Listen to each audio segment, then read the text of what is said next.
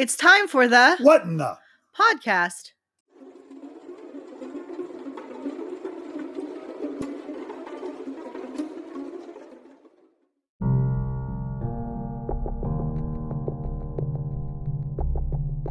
Is there life after death?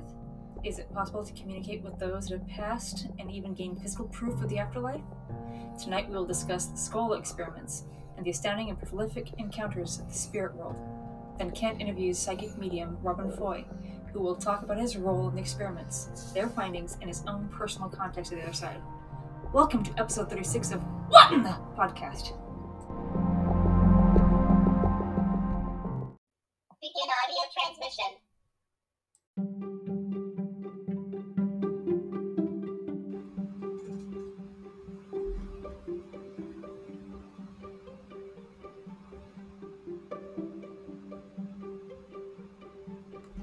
Welcome to the What in the Podcast with your hosts, Kent Whittington and Adriana Camito and Tracy Lynn Hernandez.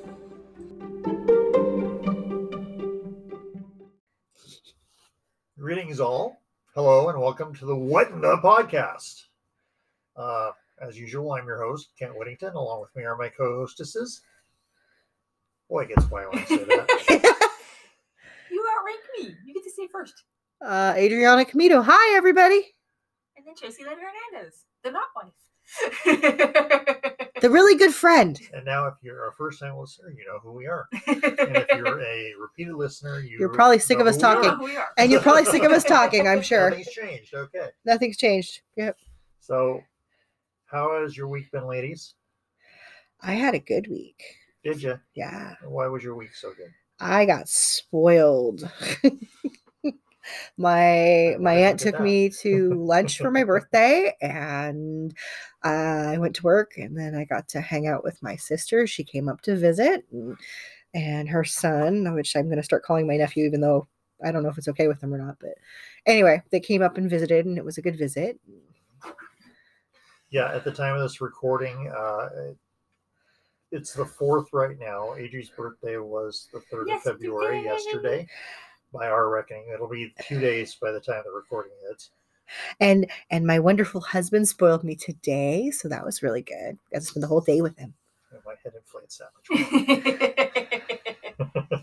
It was a good day. We went to breakfast and did our errands and just had fun.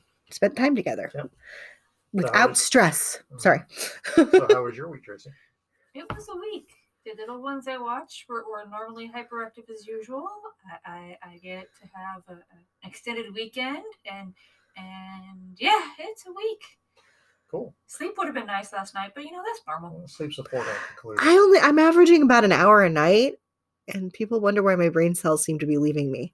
Because you can't turn your brain off at night. No, it's not that. It's the pain. It's a pain level thing. So I can't turn my brain off at night. I can't turn my brain off ever. Well, the only thing I'll say about my week is I am so glad it's my weekend. And, and that's about where I'm going to leave it. We love you too. Work, work is hard. Yes, work sucks. No, my work's okay, but yours is, mine's not. But I have office work. I, I have personal issues regarding work, and it deals with people who are not my bosses, but people I work with, and uh, that's being handled right now. So I feel a little bit better about my job at the moment, and that's a good thing. Less stress on yes, you. Much less stress. You were ma- majorly stressed out because everything was being piled on you, and you were like, "I'm not doing anything wrong." Yeah, that's I pretty much that. it. Yeah, I did that. I did that completely. Yeah. Oh wait, I've had that conversation. Anywho, so yeah. Anywho, um, so we're here tonight to uh, discuss something that uh, we've all watched and wanted to uh, talk to. One of the people involved with it. Uh, what I'm talking about is a, a broadcast, uh, not a broadcast, but a video on, available on YouTube called The Afterlife Investigations. What this is, is uh, it's a documentary about a group of people who, back in the nineties, began a series of experiments and investigations into psychic mediumship. Um, did I get the right to leave anything out? No, sounds right, sounds right to me. Okay. Well, we actually, I actually uh, did, did my own little research, pursued the matter, and got in touch with one of the investigators, uh, a man by the name of Robin Foy. Uh, and this was a fun conversation, but it was a very early in the morning conversation for me. Uh, the man lives in Spain, which is nine hours ahead of us. So in order to get him for an afternoon interview for him, I had to be up at four o'clock in the morning. Which is not, interview. But that is not much of a hardship for you, except it was your day off. But normally this man here next to me gets up at three o'clock in the morning to be at work by four. So yeah, not a total hardship, but we bad. were up late the night before. That was the problem. That was the problem. The sister came to visit, so. Definitely. Every time I told myself, I can't get up at all. I sat there asleep, trying to sleep, going, geez, with this lack of sleep I've gotten, I could have been over for the interview. You should have buzzed me. Yeah, well, it ended up just curling up more into the blanket and attempting to, you know, you will sleep now. You know, you could have, you could have, you could have Facebooked in. You could have. No, because I didn't want to sleep to, to, to sleep, to disturb the sleeper next to me. Oh. I got up, he, he would have complained. That's fair. That's true. Also very true. So so anyway, getting back to this. Sorry. Yeah, let's let's not derail too far off the track this time. Oh, but it's fun. It's so much fun. Yeah, and you're doing it again. Sarcasm. Oh, crapes. Don't don't mind the, the the co-host is here behind the ball of yarn. She's just in the middle of a yarn crisis, and it will be fixed momentarily. Anyway. You know, our listeners don't need to hear about this. I hear about all this stuff, okay? It's a family show, and we do family things. I didn't swear. I'm proud of the fact that I didn't swear. That's not what I'm talking about. No, no. I'm proud of the fact that I didn't swear. Hey, you didn't swear for the part where the yarn barf decided to attack your your your, your worked on project. No, it's all yarn barf's fault, and you didn't use colorful language. I'm proud of you. That's right. Yeah, because I usually I swear like a trucker. so, so getting back to the story. Um. This group of psychic uh, investigators, for lack of a better word at this point. And mediums. And mostly psychic mediums. Um, they began meeting in a in a house, in a basement. Basement. And painted black. Actually, blue. Dark blue. That's how it was, dark blue. Oh, it was dark blue? It yeah. looked black to me. Dark blue. But they started meeting in this basement in the town of Scole. S C O L E. Yes. So if you're looking for it, the Scole Experiments online, Scole Experiments, make sure it's S C O L E, not S K U E U L L. It's Scole. It's Scole. Scole. I actually made the mistake of doing that the first time I was looking for it. So, yeah. And we highly recommend you do look them up and look into this besides what we're talking but about today. If you spell it like I did, S C H O L E, it'll still take you to S C O L E. Oh, just yes. saying. Your best bet if you want to look up the video is the Afterlife Investigations. That's the actual title of the program. But anyway, um, let's get into what it was about, what they did basically. They started uh, a small group of mediums, got together, and yeah, I know what I just said. No, it's not you. It has nothing to do with you. You said that. Something else popped into These my head. Not small, mediums, at large. large. That's yeah. exactly what popped into my head. I'm sorry. I'm sorry. I can't be serious tonight. I'm sorry. I found, I found it in a bookstore I used to work at. But anyway, anyway okay. So they started experimenting and contacting the other side. And the results um, actually bore not only what I would say fruit, but an entire tree of phenomena. They have a monster following even still, don't they? Oh, well, yeah. They, it's not so much the following. It's the fact that they actually gathered so much proof of the afterlife. Not just proof, but they have they have many believers. That they, they have a following that treks to Scole, to, don't they? Not anymore. Not anymore. They used to. They live okay. in Spain now. Well, they live in Spain now. Maybe they're, being, they're trekking they're, to Spain. They're still doing their mediumship, though. They still have groups that come and, and work with them. But basically, it got to the point to where not only were they contacting the other side, but the other side was helping them to improve the contact situation. Um, there was a uh, you'll you'll hear in the interview what he calls uh, the spirit team. What this is is a group of deceased spirits, uh, many of which were uh, investigators or scientists or whatever in their in, in their living years. So um, they were able to actually do more improved experiments because of this. Um, things like uh, photographs taken in the dark that actually developed with images of faces and locations, uh, events in history, such like that. Videotapes that were done. Historical uh, figures? Historical mm-hmm. figures, yes. Sorry. Uh, videotapes that had recordings in the dark as well of strange entities, uh, lights. What else? Um, Being tickled by a cat. She keeps going to the same ankle. Okay, Tracy's having a moment. Sorry, I had a Wednesday and a cold, wet, whiskered nose and cracking yeah, my ankle. But a lot of lights, a lot of you know, images of, of of spirits, aliens, uh, orbs, uh, all sorts of stuff. The, um, the videos we saw had had pictures where they had a bell jar on a on a lifted platform, and you could see on the picture the energy flow out. Yeah, it. Coming up through the jar and just out one side yes. of it. Just, just lots of neat things. I don't know if I could sit through a thousand hours of of film. No, but or... I could definitely sit through an hour and a half documentary. Yes, and, and it was it was fascinating, really. And it oh, got yeah. to the point where they actually brought in members from the Society for Psychical Research in England, which is a society, in case you're unfamiliar with it, that was established in the uh, in the nineteenth century, and it is basically a group of uh, skeptics and debunkers who research psychic phenomenon in, in order to disprove it. But from what we saw, they couldn't do it. Yep. Try though they might. They, they, they sessions, tried everything they could. Yeah, they sessions couldn't. With them uh, were under strict guidelines. They hand, uh, you know, the, the, the researchers randomly picked handled film, things. Randomly they, they, they, things, sealed it, put it into boxes. Nobody, it, no one else would touch it. Yeah, yeah. And, and still, and still they were getting phenomenal. They were finding stuff. Yeah. Um, what was your favorite thing that you saw? Um,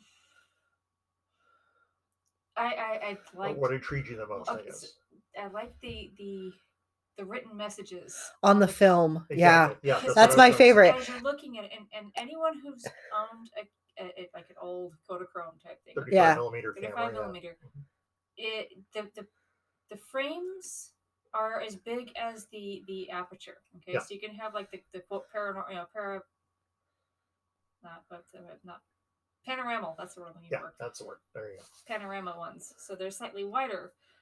And unless the, the camera has broken in some way, the film never develops into the reels of where the film is, is on the, on, you know, the, the oh, yeah, piercing yeah. holes, okay? And if it's exposed to light, it ruins the film yeah. and all that stuff. Mm-hmm. So these ones here, as you're looking at the pictures of them, as you're looking at the, the, the four foot long length for one of them, these ones are obviously at least a foot long of, of notes on it. They actually use the, the margins that you don't use. That's where the reel is. That's where there's no exposure to anything. Yes, we're because it's where and the other part I liked about this is it was written in languages that the the no, mediums no, no, no, no, no. knew yeah. about yeah. or had any contact with. And we're talking about writing that's actually on the film itself. Yeah, yeah which is the pictures would normally be you're you're seeing writing, um, and this was done. In controlled conditions with a canister of film that was not even in a camera. It was still in a canister. It's still in the canister. It never in a box. In the canister, sealed in a and signed, box. signed, sealed and signed, sealed and signed by, by the, the researcher. by the researcher. Yeah. This is pretty by the skeptic researcher. by the skeptic researchers. Yeah. Um, some of them were signed, and, and some of those films were even signed by oh, some very notable characters. Totally love uh, whose. signatures match up to their original signatures, like Thomas Edison. Yes. Yeah. The, no, that wasn't a signature. That wasn't a signature. It was, it was initials, initials yeah. but yeah. But he put a diagram in, on the film cartridge, or on the film itself, I should say. To build the machine. To build a better communication machine for them. And Edison's uh, E's looked like Z's. She's right. They... Yeah. His E's, the one pre-death and the one post-death yeah, look exactly the same. That's actually T A E. You just emphasize the E on the end. And the E looked like a, a cursive Z, in yeah. my opinion, yeah. Which they were, you know, in a lot of cases, they were able to verify mm-hmm. signatures. Um, voice phenomenon, they were able to match up uh, the voice phenomenon with the, with people what's who, C H, from the past who had passed away. What's her name? It was something. Ka- I don't remember. Chiara, Chiara, Chiara, Chiara, Chiara, Chiara. And an Italian woman that they had contacted. Beautiful with. Italian woman. She yeah. had passed away, and her voice on the recording matched up to a pre thing about her asking something about her grandmother. Did your grandmother like it? And it's the same it voice. ninety-seven percent match, match which yeah. is so rare. So rare, it's unheard of. Yeah, that's true too. At least as far as spirit communication goes. I mean, yeah, you don't hear about stuff like that. Oh no, in the Faraday cage. Well, yeah. and, and going back to that first, so they also the, the the F B I who had loaned the equipment to them for this experiment had said that ninety-seven percent was a high match, and the chances of somebody faking it or duplicating it were almost zero. Zero, yep. yeah. But the Faraday cage, whatchamacallit in his radio in the Faraday cage, that was also my other intriguing thing. Sorry. It was a Faraday cage, wasn't yes, it? Yep. That wasn't, that part there wasn't really part of their experiment. It wasn't part it was of the Scole experiment, thing, but it was the society there with yeah, him. Yeah. So that they kind of, it was part of the investigation for the thing too. Mm-hmm. So, all right, I'll stop talking. Yeah, the man in his magic radio, basically. He was uh, he had a radio that allowed him to communicate with the dead, and they broadcast it to people all over. And the radio actually was picking up voices of the dead. But the thing is that so they were they saying, oh, it's it's it's interference or whatever. So they put it in a Faraday cage, which blocks radio signals, and they were every, every radio, radio signal, and they were still getting voices. It wasn't just that. Not only they put it in the Faraday cage. But if you remember, they removed the tubes. This is an older radio. Oh yeah, they did. Older. They removed the tubes. They I forgot about that. So technically, there couldn't be a broadcast. But they, they were, were still, still getting, getting voices. So yeah, I got goosebumps just now talk, thinking about that. That's not cool. It's very intriguing, and um, yeah, I, I can't recommend that documentary enough. I've seen it multiple times, um, and I keep going back to it because there's always something that I forget. Or miss something that I missed, and I want to go back to it and see it again. And it, and it actually intrigued me to look further into the Scole experiments. They're still going on in um, Spain, not just in Spain, but there are really? also groups that are experimenting uh, not only with the same sort of equipment they did before, but they're using crystals um, to to try and communicate. Um, you know, looking at the facets of crystals and stuff to try and pick up image imagery. Uh, I saw an experiment once where they were doing that with a crystal skull. They were saying if you look deep enough in the crystal skull, start you start to see images in the facets, uh, kind of like with a crystal ball. Okay. So they're doing a little bit of scrying on top of that too.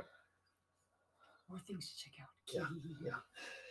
The list gets big. That's all I can say. But anyway. So, without further ado, let's go ahead and get into that uh, conversation with Robin Foy, um, and you know, hopefully, you guys will uh, get something out of it like we did. I'm here with uh, psychic medium, psychic researcher Robin Foy. How are you today, Robin? Fine, thanks. Yeah. How's uh, how's everything up in Spain? How's the weather there? Unusual for here. We usually have a little bit of sunshine, but not today.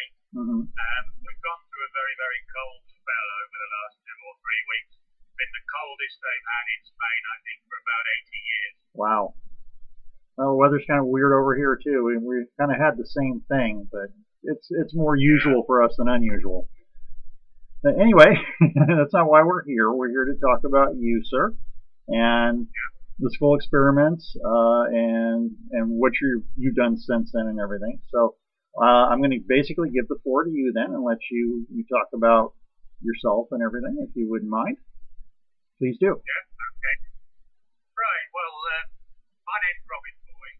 Uh, I'm a psychic researcher um, and have been doing this basically for about forty-seven, forty-eight years now. Um, along with my wife, we sort of form a team.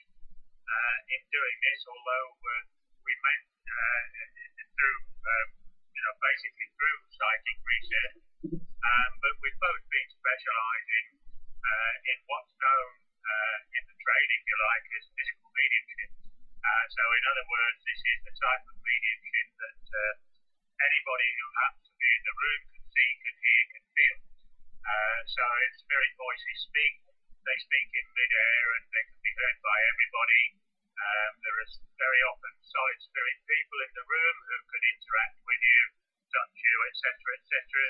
Uh, and from time to time, we've had anything up to about eight solid spirit visitors uh, in the room at any one time, uh, especially during the Scole experiment, which really, I suppose, is the highlight of our research day so far. Although uh, right from the very beginning, I was involved in um, physical mediumship. Uh, I knew absolutely nothing about it whatsoever, or about mediumship, until I was about thirty years old. I'm seventy-seven now, uh, and uh, uh, I've been interested as a child in uh, ghost stories, stories about spirit people, et cetera, et cetera. And I used to joke with my parents about it from time to time. They bought me the odd book at Christmas time about ghosts and spirits. Uh, but I really didn't do much about it until I got to the age of thirty, and then I happened to spot uh, in a, uh, a newspaper, an evening newspaper in the town of Leicester in the U K, an advert uh, that asked for anybody that was interested in uh, psychic research to contact the box number. Uh, and this thing actually stood out to me as I was it, it, it printed in bold type, although it wasn't. Uh, and uh, they were asking for people to write for box number. Uh, I felt I had to write in, uh, and I did that. Uh, and uh, within a, a, a few days, I got a response sort of saying, "Well, look, come along and be interviewed." Uh, and the um, the circle, as it was, the chap who who'd um, put the advert in, was running a physical circle in Leicester in the U K. Had been doing for a number of years. Uh, and uh, we were interviewed. Uh, he explained what physical mediumship was and the difference between that and mental mediumship, uh, which is the one that everybody sort of is, is more involved in, uh, where it takes place in, in, in the light, in lighted circumstances at all times. Uh, and uh, only the medium can see, hear, or feel the spirit person who's present. Um, so uh, where they're sort of seeing the spirit person is clairvoyance, where they're feeling the spirit person as clairsentience, and where, the, where they're hearing the spirit person is clairaudience. They would then pass the message that they receive from the spirit person onto the sitter, onto the, or onto the person who was having a reading at the time. Um, with a physical mediumship, it's totally different because everybody in the room is involved in it. Uh, and uh, at this interview, anyway, we learned what the mediumship was, and they've been having some results there. Uh, I think there were about twelve people that actually went along to the interview. Um, this chap had, had, had sort of had a lot of people joining and leaving his circle over the years, uh, but he was running a circle of about fifteen people uh, and uh, had lost quite a lot of his sitters, so he wanted new sitters. Uh, the long and the short of it was that he lived in a house that was two hundred yards away from the road, Uh, two hundred yards away behind from a field, and two hundred yards away either side from any other houses. So it was, the, the house was sort of very much isolated from the other houses. Um, he asked us if we'd like to see the room where uh, the sitting took place, so we all sort of said yes. Uh, by this time, it sort of dismissed about four or five of them as not being suitable to sit, uh, and uh, we sort of went up went up the stairs. Um, because his circle room was, was through his main bedroom and it was an extension over his garage. So as we were going up the, the stairs in crocodile fashion, uh, every one of us heard a baby crying in midair. Uh, and uh, I, I sort of mentioned this to him, you know, he, he'd gone on ahead. And I mentioned this to him when we saw him, and he said, "Oh, maybe, you know, the spirit people said we've got no babies here at all.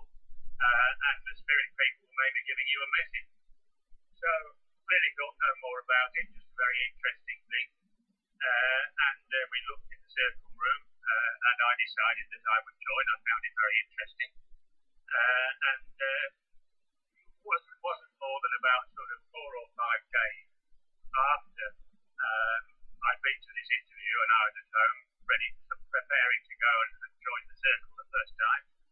Uh, and we had a phone call uh, from an adoption agency because my first wife and I had actually applied to adopt a child. Uh, and the phone call said, "We've got a baby. Come and collect it." So that was, oh, very good. um, that, was, that was my son. I'm very proud of him now. He's thirty years younger than me.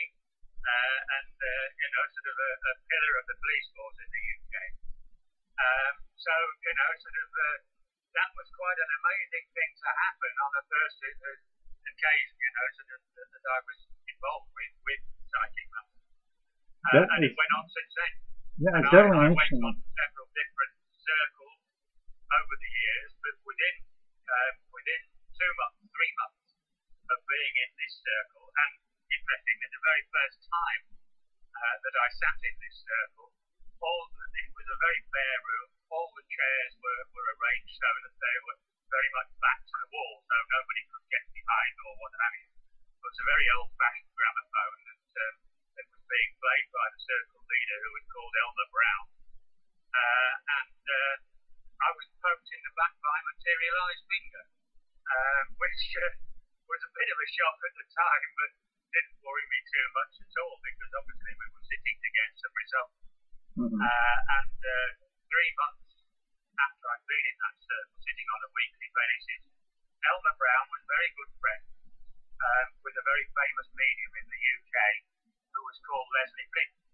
Uh, and Leslie Flint was what's known as an independent voice medium, uh, so that uh, you would sit in the room with Leslie uh, and spirit voices would speak to you from mid-air. Um, anything up to about ten to fifteen minutes conversation with spirit people. And sometimes uh, Leslie himself would actually join in. So obviously, as the medium, you know, he was not actually throwing his voice or doing anything peculiar that, um, uh, that was fraudulent. Uh, and the very first time I, I sat with Leslie Flint uh, at the circle from Leicester, Uh, we had about fifteen spirit visitors, and I think the longest conversation uh, took place was probably about fifteen minutes. But we had several very well-known people in their own lifetime that came and spoke in the voices they would have had when they were on Earth, uh, including um, Winston Churchill, uh, who in later years we became to know and become extremely friendly with. Uh, but at that time, you know, it was quite a shock to sort of have these people speaking to us, but what they were saying made an awful lot of sense. And I walked away from that sitting in, in London that we were at at the time, knowing that really the rest of my life would be devoted uh, to psychic research uh, and to physical mediumship. Okay. Um, now, in the case of Winston Churchill and, and any of the other voices for that matter, Um, were these sessions recorded? Um, yes, they were. In fact, the recording still exists somewhere.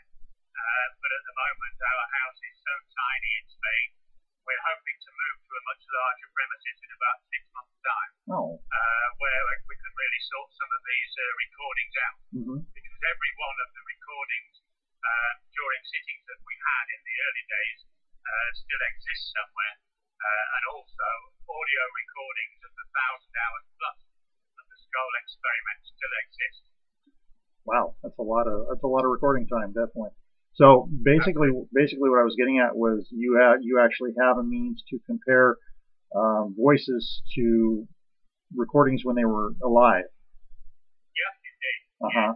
So so you were able to verify to some degree that the person you were speaking with was actually that person.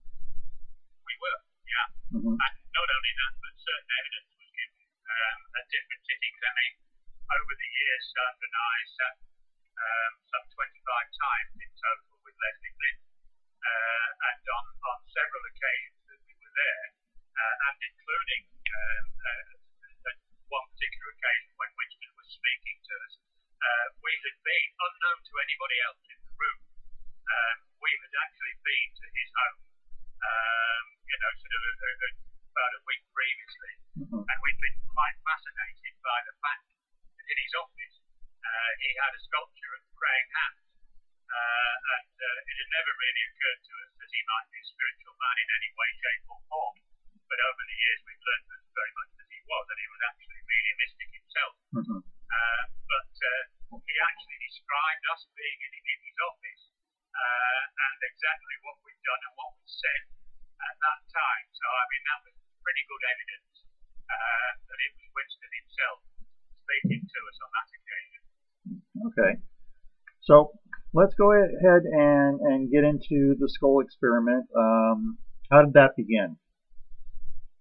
Well, we had several circles in between getting into this and into Scole. I mean, uh, uh, it was nineteen ninety, uh, nineteen ninety, what, uh, nineteen ninety-two, nineteen ninety-one, nineteen ninety-two, mm-hmm. that we actually moved into the Scole property. Okay. Uh, and uh, in between, I mean, we married in seventy-nine.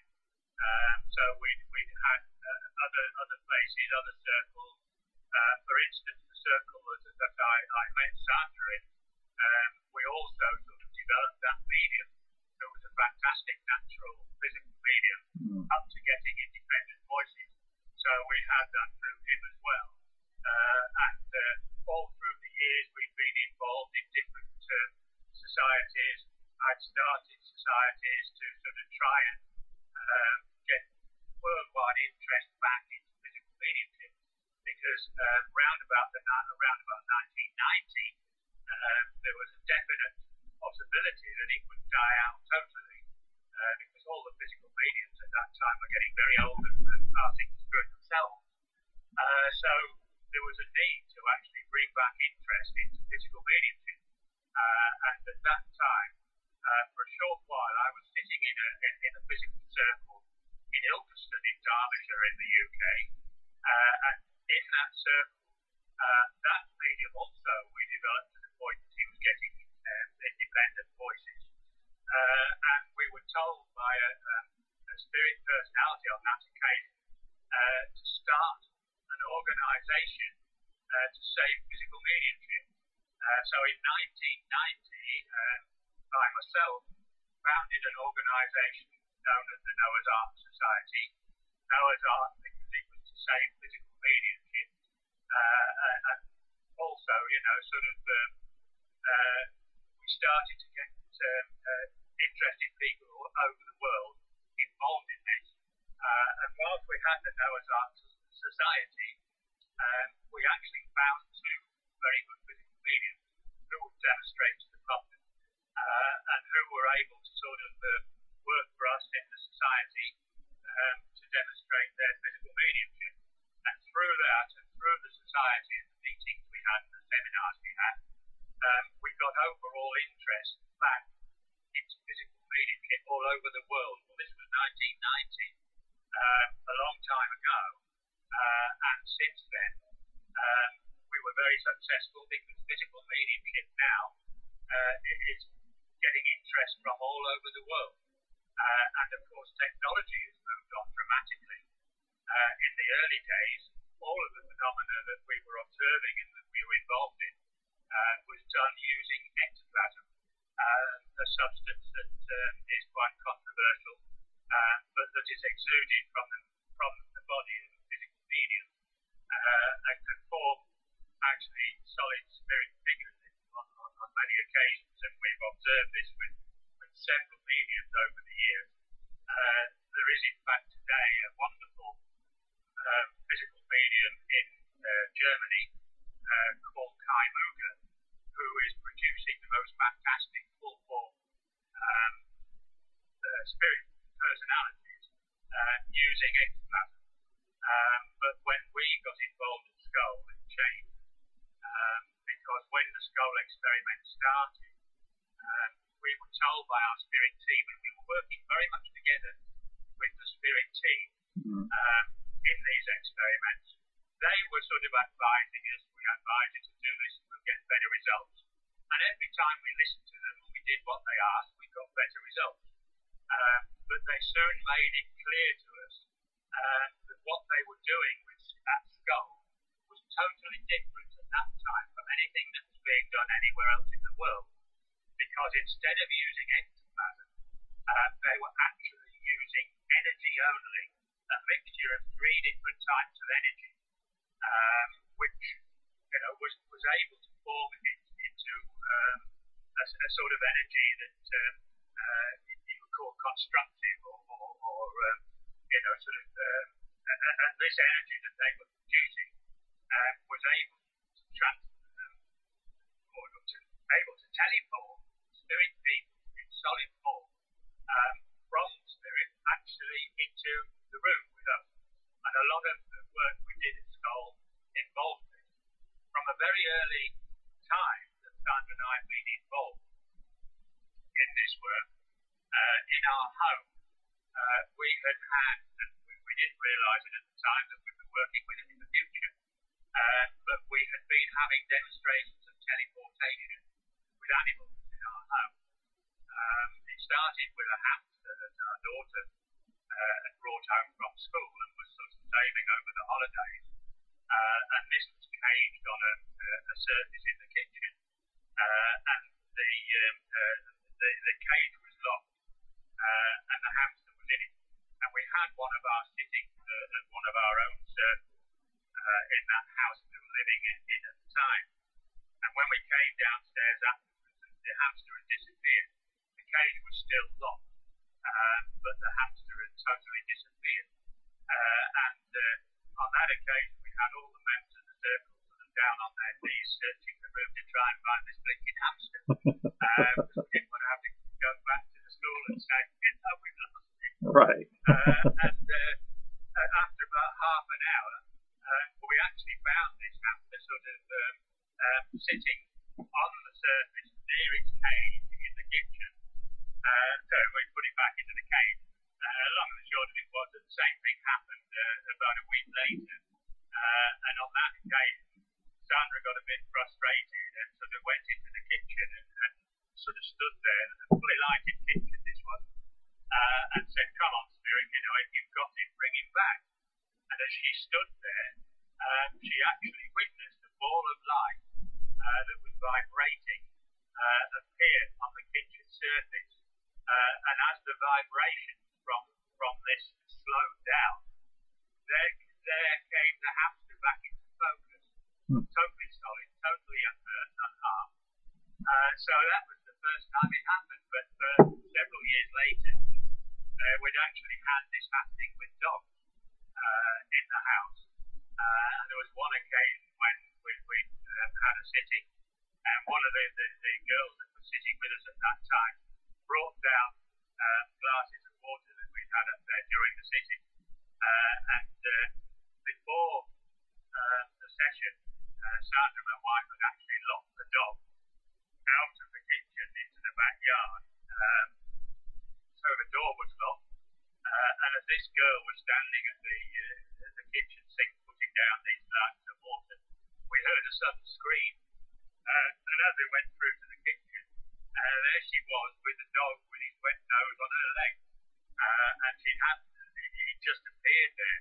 And the okay. girl, you know, wondered what the heck was going on. Mm-hmm. So this was demonstrated to us on several occasions. Um, and, and still is to this day. I mean, we have cats now, we don't have dogs. Uh, but even today, uh, we have cats that disappear and appear right in front of our eyes. Lighting conditions. Oh no, that's fine. Go right ahead. Yeah, so uh, we had that happen, uh, and fundamentally, uh, all of, uh, of the phenomena that occurred at Scole, which in its time, in nineteen ninety-three through till nineteen ninety-eight, was the first time in the world that many of the phenomena that actually occurred. Mm-hmm. So it was very much breaking new ground, uh, both with our, our sort of um, working together with a spirit team um, to do the jobs together and to achieve things together. Uh, and um, uh, we, you know, we found that uh, uh, it was working exceedingly well. And I tried to report this, of course, in, in the book that I've, I've written, Witnessing the Impossible. I've written two books. Uh, one's called In Pursuit of Physical Mediumship, uh, which you can actually get from Amazon or from, or from the um, uh, publisher. Mm-hmm. um, but Witnessing the Impossible is a day-to-day diary format. It's a very big, very uh, hardback, heavy book, which records every session uh, of the Scole Experiments. The only book in the world that's got everything uh, that's absolutely true and correct and, and everything in it.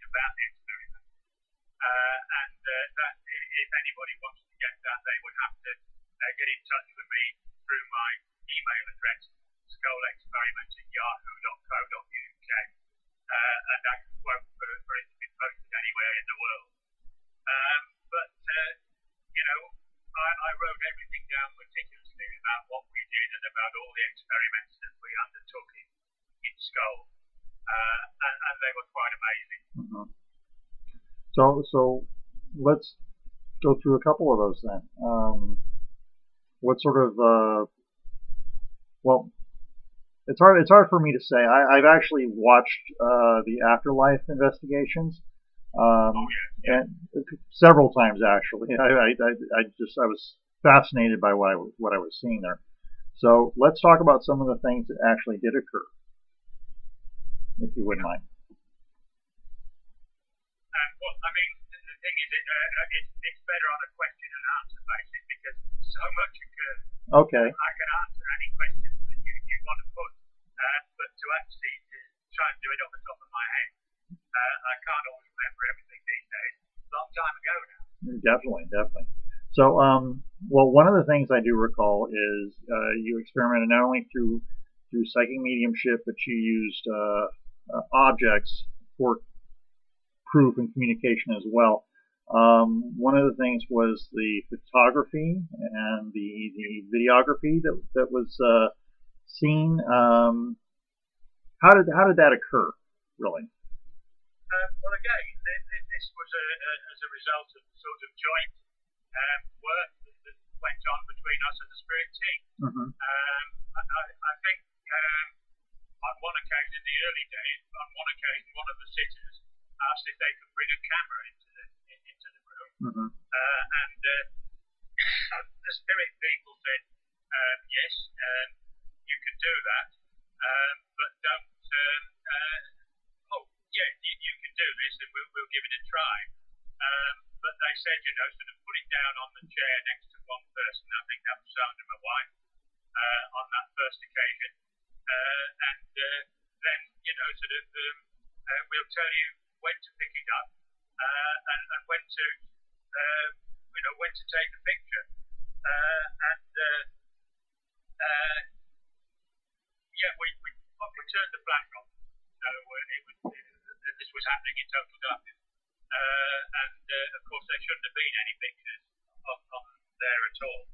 Um, but the first time it happened, uh, they said to Sandra, pick up the camera, um, point it into the centre, and every time we say now, uh, take a picture. Uh, and uh, it was a thirty-five millimeter camera, we had a thirty-five millimeter film in it, uh, and uh, Sandra picked up the, uh, the cameras, uh, so they said now about half a dozen times.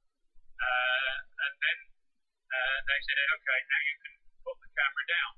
And she put the camera down, uh, and the camera was then levitated, um, moved around the room by itself, taking pictures by itself um, of, of, of the rest, you know, using up the rest of the film. Mm-hmm. uh, well, when we got the, um, uh, the film back from, um, you know, because in those days you had to take them in to be developed, um, when we got the film back from the developer, Um, we were quite amazed.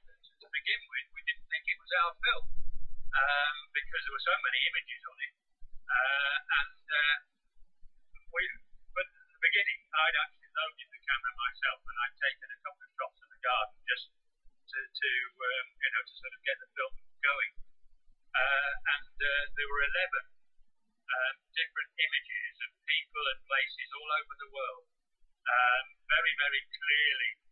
On there, um, you know, so that was how it all started out, uh, and then gradually they allowed two cameras in there taking um, taking shots, uh, and it sort of went from there. And eventually, we started to we, we started to get some very very good images uh, on there, which we turned into slides because we were using um, we were using Polaroid film. Got in touch with the Polaroid people in the U K who actually donated us um, a processor to process the films uh, and a whole load of films, which was good because the darn things at the time were costing somewhere in the region of twenty-eight pounds. Yeah, they, pounds.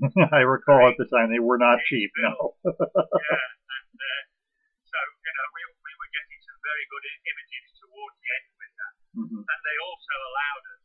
Um, to um, uh, start working with a video camera.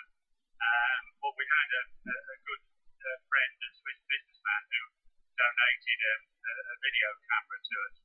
Uh, and we um, we started on a, a, an experiment called Project Alex, um, which um, used mirrors, and all of this were, were, were instructions given to us by the spirit team mm-hmm. uh, as to how to set it up. Uh, and to begin with, I think there were two mirrors, if I remember correctly. The video camera was actually producing a loop um, through the mirrors and back into itself. Uh, and we, it took a long time, in fact a few months, we were sitting three times a week, but it took a few months before we started to get results. Uh, but when we, when we did, um, you know, we were, we were getting some quite interesting stuff on the video camera. Uh, and there are still a few bits and pieces of that video footage around, uh, including some um, that had images of, of um, uh, E Ts on them. Um, mm. One was um, an image of um, uh, an E T who called himself Blue, or we called him Blue because that was the colour as he actually was, right. uh, on the video camera. Uh, and uh, he, on three or four different occasions, actually was teleported solidly into the room at Scole, stood in front of us. Uh, you could feel the love come from this little guy. Uh, and as he stood there, he picked up our hands and put them onto his head, uh, so we could feel that he wasn't human. Mm-hmm. Uh, and uh, I mean, I could, he had very, very soft, very, very short hair, which I think in, in, in U K terms you probably would have described as blunt rock. Okay. Um, but uh, very soft, very hair. Uh, like and, baby fine hair, basically. Yeah, well, that, that, that's it. You know? Yeah. And uh, you know, this guy was was.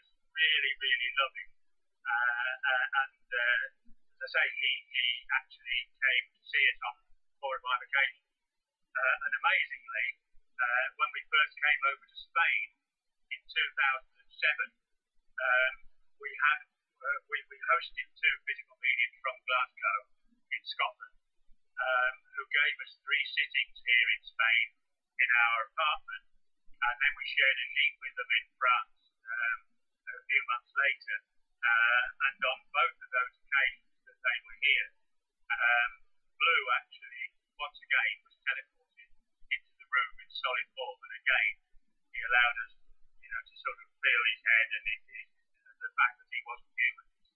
Uh, and uh, he even wrote his name, Blue, on uh, on a piece of paper that was uh, that was there at the time. Um, but uh, You know, it, it was quite amazing. We even had, on one occasion, a miniature U F O. Um, no, no, I say one occasion, that's three occasions. Mm-hmm. Miniature U F O that appeared actually in the room, flew around the room, and sat in front of each of the sitters. And that happened a couple of times when we had seminars. So we had uh, visitors from the public who were with us at that time, and were all able to witness this happening. Uh, and it was a tiny little U F O, even had portholes that were lit up. Uh, and, you know, as it flew around the room, it just stood there. And, uh, a, a sort of, it was actually a sort of triangular shaped um, ship, you know, but it, it was something really, really fantastic. I mean, we'd never encountered anything like that before. Hmm. A, a small U F O almost sounds like a child story. Yeah, indeed. The processing of commercial information is complete. Back to the show. Very interesting. Um, so, along with the photography and the videography, um, I remember there was something in the footage about using uh, blank film rolls and having writing on them. Yes, indeed, that mm-hmm. happened. Um, we started to allow, well, in, in fact, say we, we allowed, uh, the spirit team sent to us. They were very happy uh, to allow us to demonstrate um, on a fairly regular basis to senior members of the S P R, that's Society, that's the Society for Psychical Research, mm-hmm. um, which is based in London, been going since the eighteen seventies. Uh, I've got, you've got one in America as well, the A S P R. Yes, sir. Uh, and uh, these guys are basically non-believers, um, and uh, The, the long and the short of it was that in, in most of the experiences they had uh, and the reports they put in uh, over the century, really, uh, they had poo-pooed the idea of physical mediumship being genuine.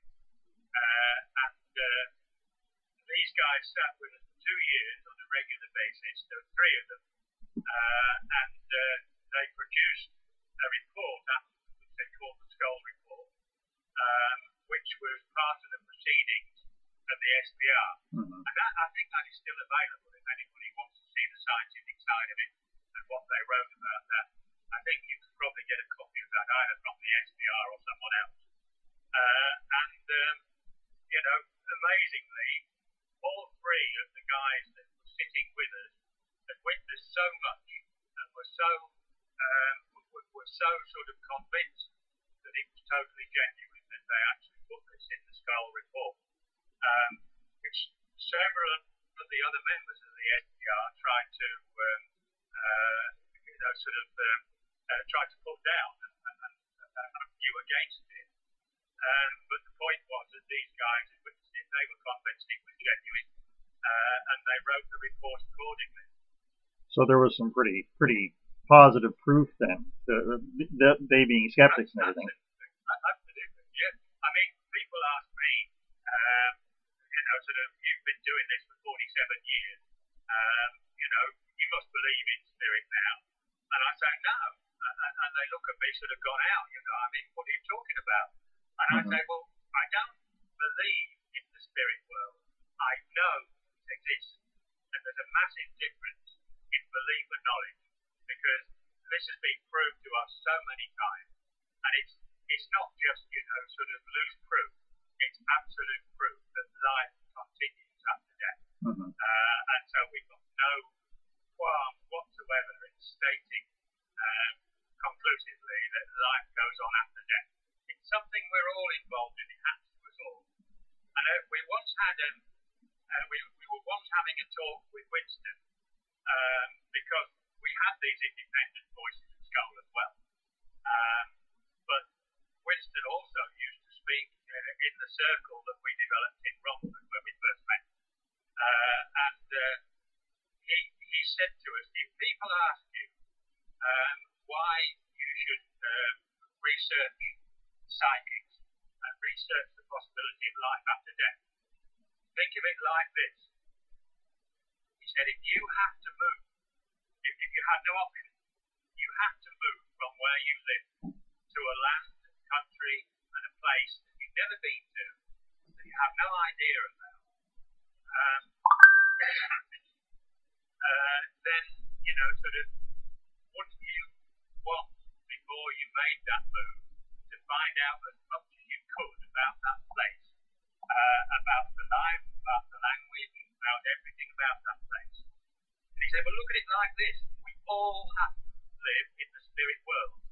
In fact, the spirit world is our home, because we come from the spirit world to have a life here, and then we go back to the spirit world, which is our home. So he said, you make every effort to try and find out as much as you could about this spirit world and about what it's all about. He said, that's the reason people should make the effort. Mm-hmm. And yeah, I, I don't disagree with that, actually. That makes a lot of sense. Yeah. So, Um, let's go on to some of the other things that uh, you, you witnessed and experienced. The table levitation uh, was one that I thought was a little fascinating. Oh, yes, yeah, yeah, table levitation. Um, yeah, we had that going on for a while at Scole. Um, lifted sort of straight off the floor, and I mean, the, the table had um, luminous tabs all over it, so you could see its movement. Right. And we're all sitting there, and the thing would sort of rise into the air.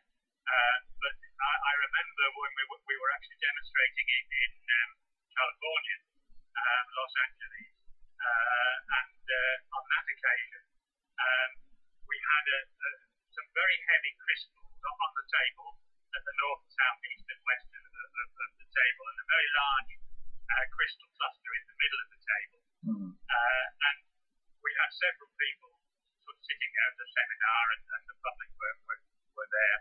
Uh, and uh, the table actually levitated very, very fast, um, turned on its side, so um, so that you know you could see um, you could see it turning and it spun round like a Catherine wheel. Um, of course, all the tabs were, were moving, so you could see this happening. Uh-huh. Uh, and then put itself back on its feet on the floor. So when the lights came on at the end of the session, uh, nothing on the table had fallen off. Uh, the very large um, lump of, of, of, of um, uh, crystal in the middle of the table was still there. Uh, and uh, uh, four crystals, north, south, east and west, were also still there, and none of them had fallen off the place they were, they'd been put. I mean, that was quite amazing. Uh, and uh, I've been seeing table levitation for a long, long time, done in two different ways. One, using this um, uh, this constructive energy that um, they use with us, uh, and also with them using um, experts. Okay. Um, so, what were the conditions uh, for this uh, when it occurred? Um, basically, you know, I'm sure you had a few skeptics in the room. Um, well, we, we, we certainly did during, um, during some of the public demonstrations. Mm-hmm. um, so, so what were the, the safeguards involved with this to, to basically show them that what was happening was real? Um, well, the, ta- the table itself that we used was sort of constructed in such a way that nobody could get underneath it. It was solid, um, crisscross um, pieces of wood that, that nobody could get underneath it.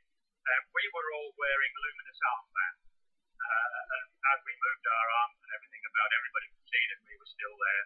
Mm-hmm. Uh, not only that, but we were getting spirit lighting, uh, so that uh, even when we were getting solid spirits in the room on occasion, uh, they would show themselves in, in spirit light.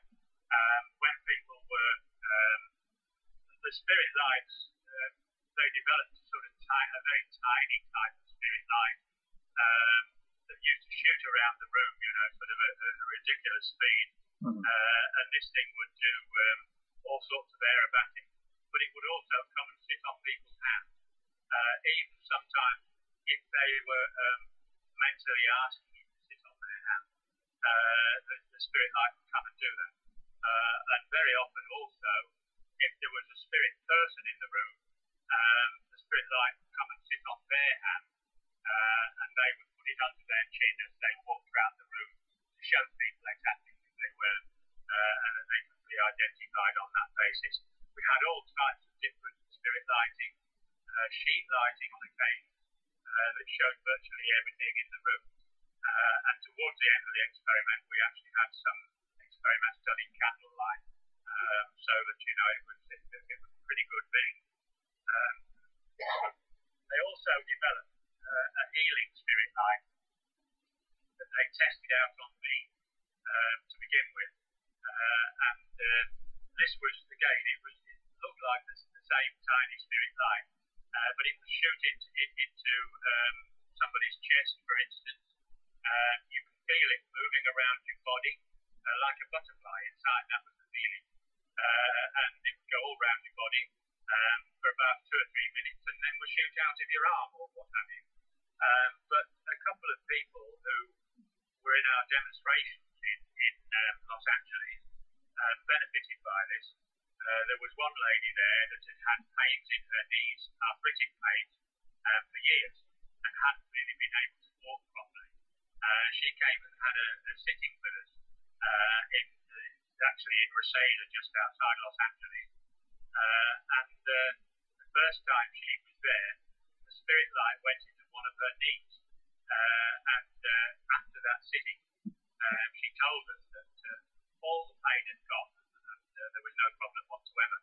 Uh, she was so shocked with this that uh, uh, she booked again the following week and came again to another one of the sittings, uh, and the little light went into her other knee, uh, and uh, you know, we we know that today we still uh, are in touch with this lady sometimes, uh, and we know that today, after all that time, when we demonstrated in nineteen ninety-seven, she still got absolutely no pain and could walk perfectly well.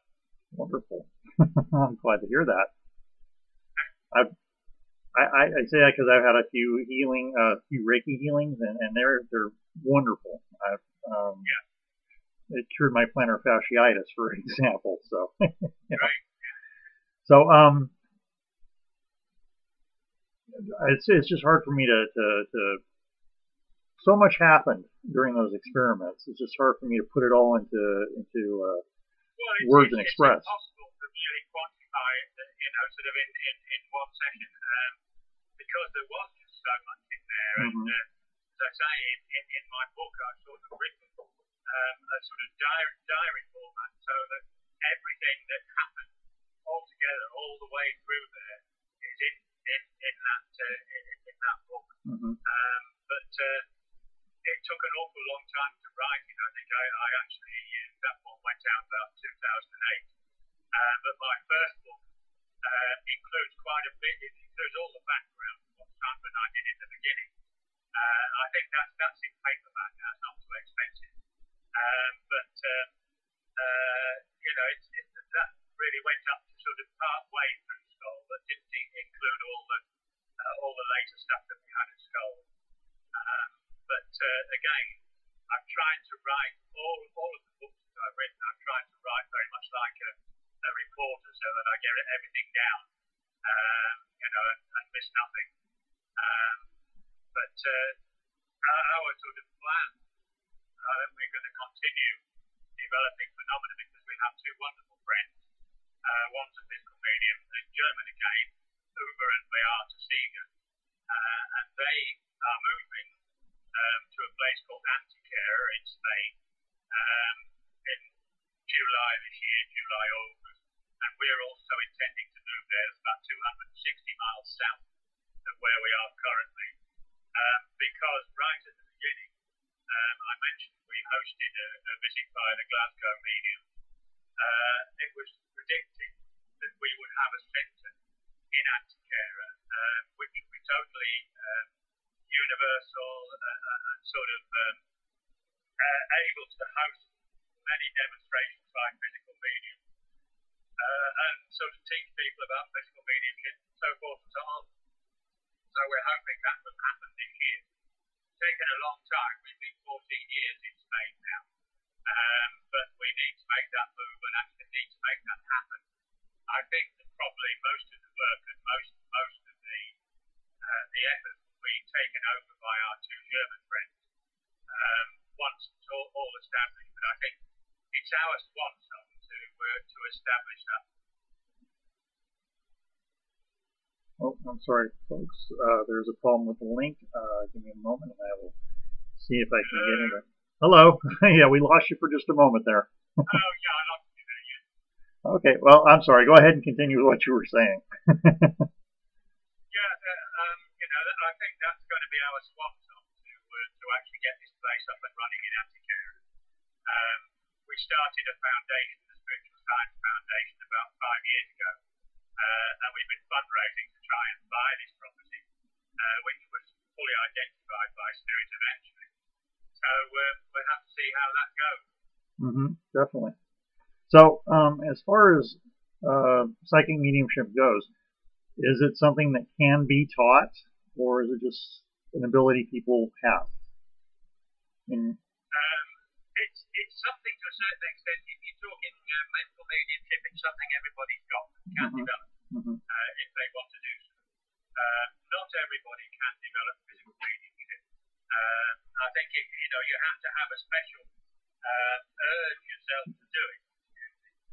uh, and uh, I think you've got to have an awful lot of dedication. Um, and, you know, you, you want to help the world and do things to help the world. And I think that's part of wanting to be involved in physical mediumship. But as far as I'm concerned, uh, you can teach everyone Um, to achieve some physical phenomena um, if they're prepared to sit and, uh, uh, and uh, sort of wait for it. Okay. So we have a small, we have a small book dictated for us uh, by our spirit team at Scole. Um, I think it's about seventy pages or something, and it's got everything in it that anybody who wants to get involved in physical needs. Start a circle to, to really start to get phenomena, uh, and that can be downloaded um, from from the internet now. We had printed uh, ones in the beginning, but we run out of those, uh, downloads, which is technically half. Okay. So, yeah, that's pretty reasonable, actually, I would say. Yeah. Definitely. So, um, so if somebody wanted to get into mediumship, um, what would be the, the best way to go about it, in your opinion? Uh, well, it, it's also all in that basic guide, but uh, mm-hmm. I mean, really, it depends whether you want to get into it in, in, a, in a mental way or whether you want to get into it in a physical way. Um, mental mediumship, you can find um, spiritualist churches all over the world. I mean, you've got a lot in the States, and even in Spain we have a fair few. Mm-hmm. um, and uh, all of those have demonstrating mediums. Not all good. I mean, I have to say that since I've been a psychic researcher, uh, I've had uh, personal sittings, uh, private sittings, um, with upwards of two hundred fifty um, different mental mediums. Uh, and if I'm totally honest, uh, I can say that really um, I can count on two hands uh, the really fantastic evidence I've had from mental mediumship.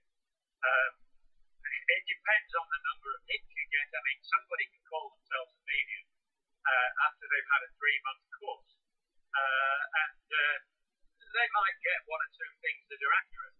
Uh, but what I'm talking about with regard to quality mental mediumship is that I would like um, a mental medium who's really good to get ninety-five percent hits. Mm-hmm. uh, and that's very rare. Um, generally speaking, um, your ordinary uh, sort of uh, circuit medium who'd go around and, and do the different churches um, would probably get fifty to sixty percent hits. Um, people that advertise in local papers as mediums and, and want you to sort of go along and pay an awful lot of money to them, um, you'd be very lucky to get fifteen percent hits from them. Yeah, uh, so there's an awful lot of rip-off going on there, I'm afraid. Well, um, it, it, it, it's something that you would have to look for. You really need to find people that are involved in that. Mm-hmm. And if you really wanted to get involved, for instance, in physical mediumship, the best way to do it would be to join um, our Spiritual Science Foundation, uh, which costs only twenty euros a year. Okay. Uh, and then you'd be able to come along to demonstrations in, in Spain when they get the centre up and running uh, and, and see it all for yourself. But then you'd also be able to get the basic guide. Uh, and it's following that basic guide, anybody that follows it um, would be able to develop some physical phenomena. Okay, okay. So, so, for the most part, it's like buyer beware and everything. All right, yeah. Sorry, uh, one of our cats was determined that she was going to get into our room. That's all right. I've got, I've got a few floating around here myself. I'm petting one right now, actually. We're definitely cat people here in the house. Well, um, I'm not really sure where to go from here, Robin. Um, What are you doing right now uh, as far as uh, making that progression to where you want to go? Um, well, we're just, we're just really sort of recruiting members of the, the Spiritual Science Foundation. Um, we're fundraising as best we can um, to get this property that um, has been identified to us as being the place that um, we're actually going to have. I mean, uh, it's, it, it's funny because this place has been up, was up for sale for four and a half years, uh, and uh, uh, we expected that probably we would be in a position to buy it because there is at this moment in time uh, a big screen film uh, that's being uh, created about about Scole, mm-hmm. uh, and uh, hopefully funding will come from that towards this place. But this place was bought about a year ago and has been turned. Uh, it, it turned in, or, or there's been a lot of work done on it. Um, so the, the, the price of that place has gone up now, but we still feel that this is the place we're going to get. Uh, it has to be that sensitive because we've had so much evidence. Uh, so we're working now towards trying to get ourselves down to Antiquera along with our German friends uh, uh, so that we can demonstrate these things to the public. But Uh, I, I don't think you're quite so much locked down there in the U S as we are here. Uh, we can't even travel from one part of Spain to another. Uh, it's totally locked down. Uh, and uh, we, there isn't a restaurant that's open here, there isn't a bar that's open here, everywhere's closed. Uh, and uh, it's all because of the COVID, of course. Of course, yeah. And that really is affecting us badly. So we can't, until, that get, until we get rid of that, we really can't do too much at this point. But we are still recruiting members of the, the foundation, uh, just twenty euros a time. Okay, well, I can definitely tell you when that movie comes out, you'll get some of my money. Yeah, I, I, I, like I said, I've been fascinated with it ever since I, I saw the, the video, and I've, I've watched it repeatedly. I've got my, my wife looking at it now, and and my and my other co-host friend Tracy, she she's been checking it out. So hopefully we'll get some input on on, on what they think about it. Um, so if somebody wanted to donate to, to your cause, where would they where would they go for that? Um, if they wanted to donate to the cause, um, they would just send the donation via PayPal to an email address um, Torcalero, that's spelled T O R C A L E R O, Torcalero twenty-five at yahoo dot co dot U K. Okay, and is... Uh, they, they can send money via um, via that, that, that email address through PayPal. Okay. Also, if anybody wants to know any more about the books, um, then they can they can reach me on my normal email address, Scole Experiment at yahoo dot co dot U K. Great. And okay. If they wanted a copy of my paperback now, uh, which is called In Pursuit of Physical Mediumship, they can get that from Amazon. I think it's, you know, it's, it's quite cheap. Mm-hmm. Well, Beth, I'll I'll be looking into that myself, and uh, hope to, to to see good things happening in your future. Okay. Well, we certainly hope so. Yeah. Definitely. It's been a pleasure uh, talking to you, Robin. I, I really. I have been looking forward to this. You have no idea. It's great to finally see you and speak with you. Um, yeah. But you're a busy man, and I'm going to let you get on with your day.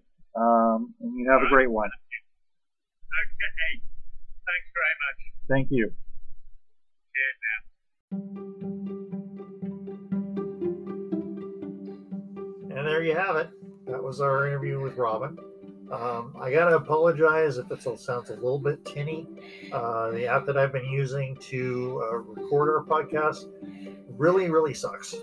Or it seems to. It seems um, to. So we're probably gonna go back to our original plan by recording on Anchor. We have to do it in half hour increments, but at least the sound quality is a lot better.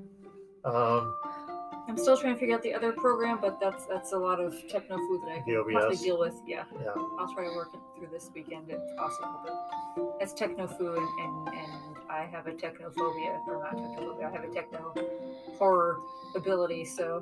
Right. and, and also, I'm going to say in full disclosure, the uh, ladies here tonight have not had a chance to actually listen to the interview. No, nope. But I'll be watching, or watching it, listening to it in the morning. I dare you to watch it. Knowing how vivid my memory is or my dreams are, except I'm going to be listening to it during the day, not okay. you know, overnight. Oh, sucker dare. But yeah, they'll get a chance to listen to it, and I hope that you, the listener, has had the opportunity to enjoy it as well. Uh, if you're listening to this right now, you probably have. Uh, and you know, that's that's about it. It, you know, I was really, I considered a a. feather in my cap to actually have gotten the man to interview with, mm-hmm. and you know, because just one of those things that you really don't expect to happen, and then it actually did.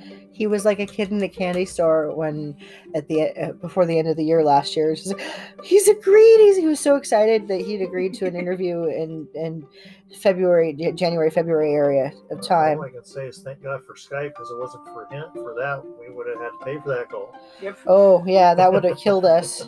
Yeah, there goes the budget, of which we really don't have, have any. Yeah. Yeah, this is all out of pocket, folks. We don't make any money doing this. This is just for fun. Yep. Yep. Just... Yeah, we're, we're having fun. I think we're having fun. Yeah, not at all. So, well, that's your opinion. That's why I come back every you know, week. Yeah, that's why she comes back all the time, you know. I can't she, come back at her remote in if they're all hell breaks loose. Then I don't come in, but that's just not your fault. Either way, she's kind of bouncing her seat, so, you know. It's very cute. So, before we go. Oh! Oh, what? I. Why don't we give it away? Give what away? The extra D V D set. Okay, yeah, we could do We could that. do a contest or something? Yeah, well, we can include it in this contest. We could. Maybe as a runner-up gift or something like that. Okay, well, okay. We have a D V D set of season one of Stranger Things, and uh, it's sealed. It's sealed. It looks awesome.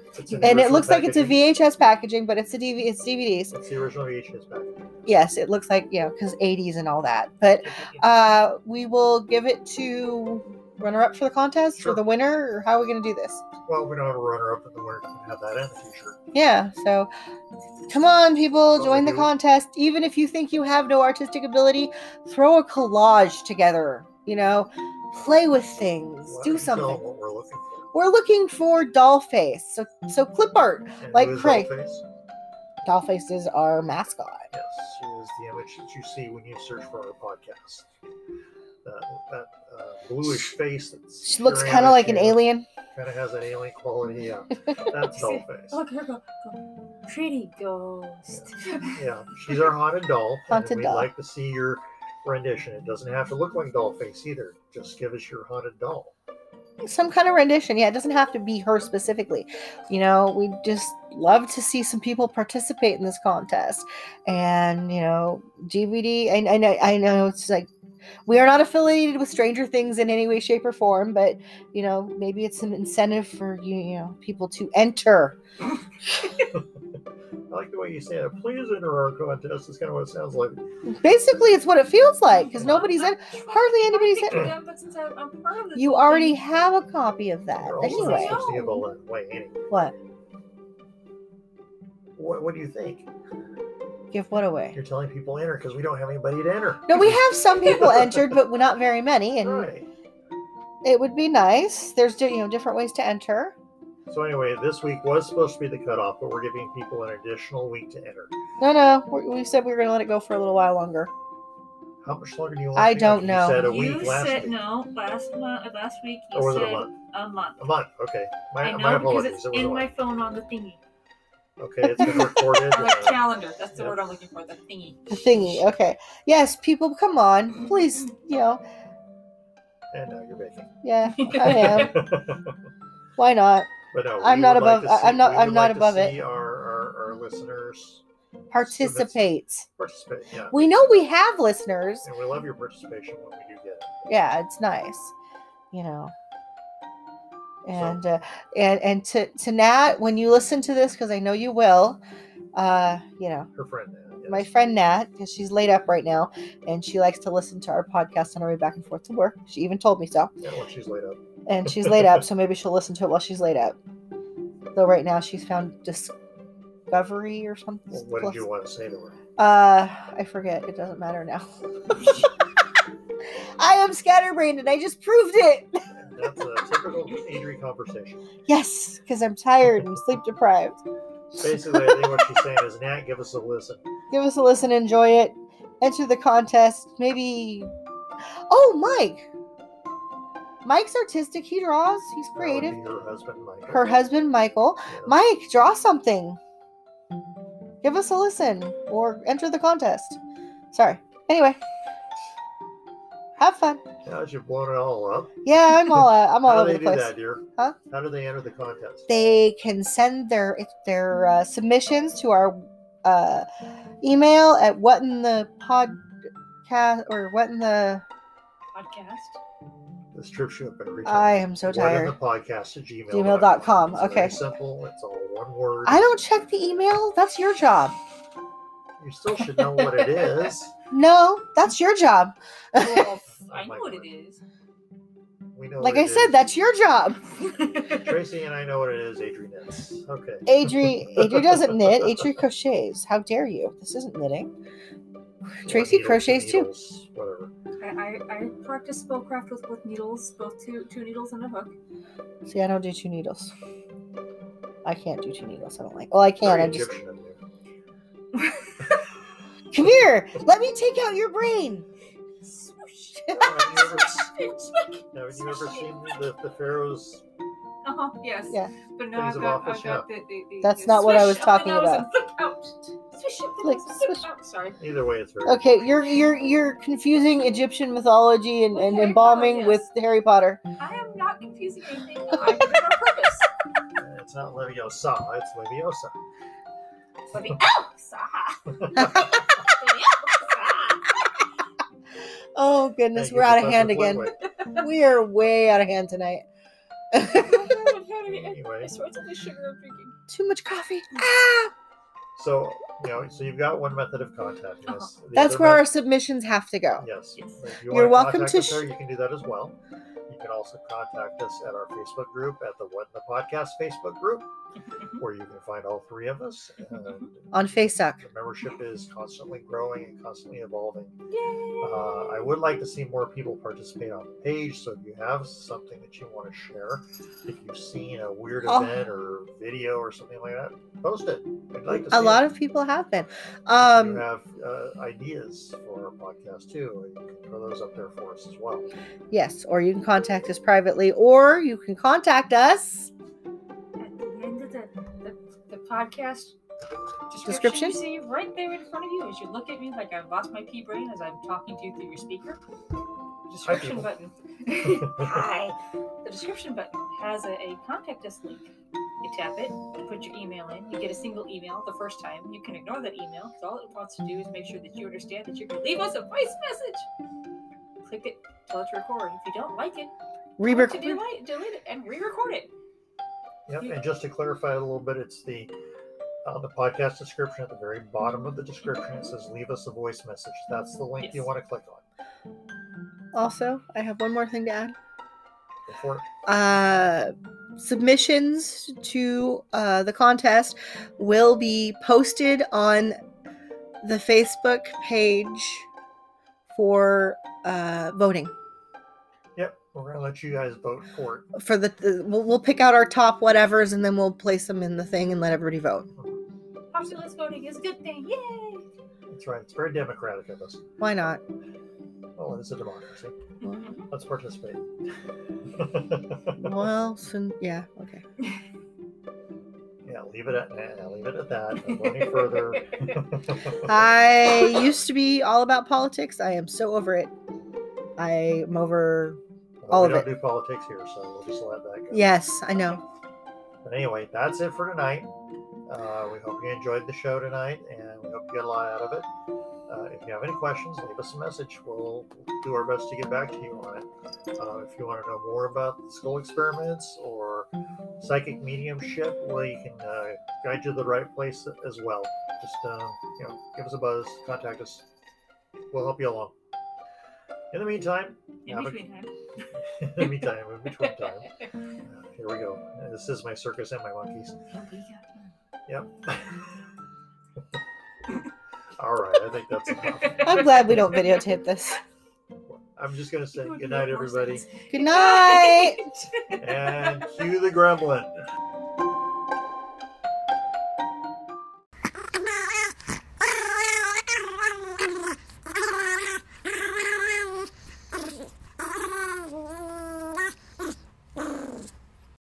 This is us recording around the room. I'm here, I'm here. I'm here, but not completely there. Well, that's nothing new. What in the?